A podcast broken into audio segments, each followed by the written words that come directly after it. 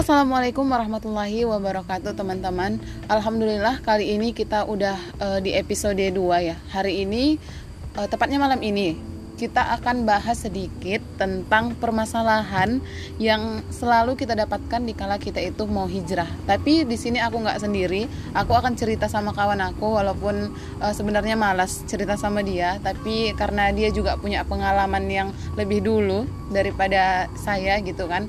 Makanya di sini saya akan mau berbagi cerita. Di sini ada bolehlah perkenalkan dulu namanya. Halo, assalamualaikum. Perkenalkan, nama saya Nur Aida Tanjung. Panggil aja Aida. Ya, di sini kami berdua uh, akan cerita nih sama teman-teman semua.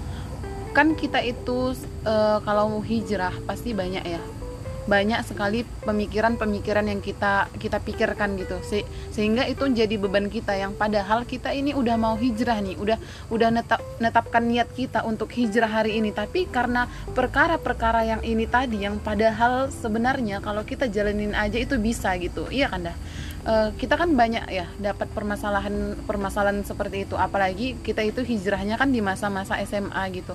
Yang katanya masa SMA itu adalah masa-masa yang indah gitu. Sementara kalau kita ingin hijrah ya pastinya kita berpikir nanti aku akan uh, akan dijauhi nih sama kawan-kawan aku gitu kan. Padahal ya di masa SMA itu kita inginnya senang-senang gitu kalau ditanya aku sendiri ya kalau ditanya waktu mau pertama kali hijrah yang paling berat itu rasanya e, memutuskan yang namanya pertemanan. Karena kan e, aku juga orang yang yang suka berteman apalagi pertemanannya itu nggak nggak dijaga gitu. Laki-laki iya e, perempuan oke okay, gitu ya dan kalau diajak ke sana diajak ke sini juga mau gitu. Karena kan aku juga orangnya yang suka suka uh, main main ke sana ke sini gitu lah kan udah gitu yang kedua yang aku pikirkan itu adalah perihal pakaian. Kenapa? Karena aku rasa kan uh, kita sebagai anak muda gitu pasti kita ingin mengikuti uh, namanya zaman. Jadi fashion kita itu maunya yang ikuti zaman gitu kayak mana zaman sekarang ya fashionnya itu yang kayak mana gitu yang ya itu yang yang kita pikir yang aku pikirkan saat itu gitu.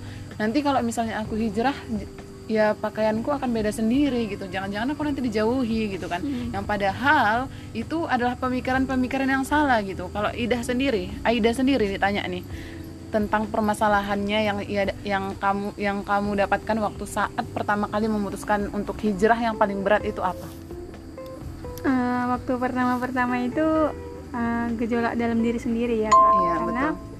Uh, waktu pas memakai kerudung itu uh, kurang lebih hampir enam bulan untuk memikirkannya memakainya aja ya belum Lama lagi ya? hmm, belum lagi yang untuk gamisnya belum uh -uh. lagi yang masih kepikiran untuk memakai kerudung ataupun uh kalau orang sekarang orang sekarang itu kan menyebutnya dengan jilbab, jilbab. gitu padahal kan yang sebenarnya itu jilbab itu adalah pakaian atau gamis iya, gitu betul.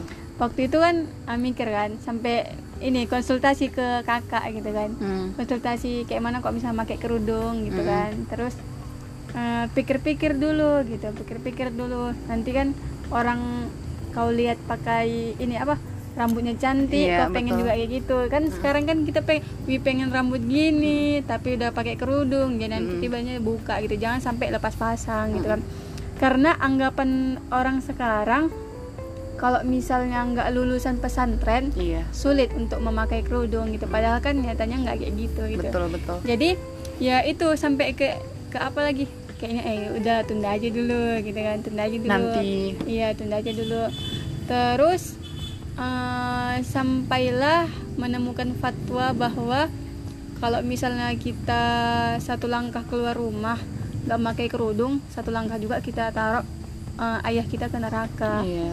jadi kan itu oh wih bahaya kali gitu kan hmm. bahaya kali masa kita yang disayang orang tua kita yang menjerumuskan orang tua ke neraka gitu betul, jadi betul. di situlah untuk mentekadkan diri untuk memakai kerudung tapi pun permasalahannya nggak sampai di situ gitu udah menyelesaikan permasalahan dalam diri timbul lagi pemikiran-pemikiran yang buruk gitu hmm. timbul pemikiran-pemikiran yang takut kan kita kan takut untuk hijrah itu kan eh, nanti kayak mana ya anggapan orang iya, gitu betul. eh nanti dikatain ibu-ibu eh hmm, nanti banyak. ya nggak bisa lagi memakai pakaian-pakaian yang modis yang hmm. oke okay lah gitu kan terus eh, ya udahlah niatkan karena Allah ya Bismillah gitu Hmm. sampai waktu itu pakai kerudung malam malam gitu sampai kan eh, sekarang kan orang anggapannya ih eh, orang yang rajin sholat aja nggak pakai kerudung Hmm. Ah, kau aja sekolah apa sekolah nggak pesantren sholat aja belum lima waktu ini gitu kan. Udah mau pakai kerudung gitu. Ya jadi kan kita itu kan tergantung apa yang kita pikirkan, Pikirkan. gitu kan. Jadi jangan kalau misalnya kita terfokus dengan pemikiran-pemikiran yang buruk ini tadi kan kita nggak punya waktu untuk berubah gitu. Jadi Iya. kan kita bergejolak di situ aja Hmm. gitu. Jadi ya udahlah Bismillah aja gitu. Bismillah. Ya ternyata setelah kita jalani nggak seperti apa yang kita pikirkan. Iya, betul. kan itu sebenarnya. Makanya jangan terlalu fokus sama apa yang kita pikirkan tapi jalani aja dulu gitu. Kan Allah kan bukan melihat hasil gitu tapi Iya. Allah kan mau pros- Proses. eh, prosesnya. Jadi kita ya menjalani jangan rasa takut gitu. Jalani aja gitu kan. Jadi itulah eh, pas sudah dijalani apa yang kita pikirkan ternyata nggak seperti itu. Ternyata Allah mudahkan gitu. Walaupun orang yang hijrah ini kan bukan lantas dikasih kemudahan ya pasti ada ujiannya gitu. Ya perlahan-lahan perlahan-lahan dengan berjalannya waktu eh, mencari lagi. Makanya pentingnya teman-teman ketika kita memutuskan untuk hijrah kita tuh jangan hanya sebatas hijrah dengan memakai kerudung atau apa aja gitu. Hmm. tapi kita harus menuntut yang namanya ilmu, Ilmu. agama. Itunya itulah mengapa kita perlu mengkaji Islam biar proses hijrah yang kita lakukan ini mempunyai tahapan gitu. Mempunyai tahapan.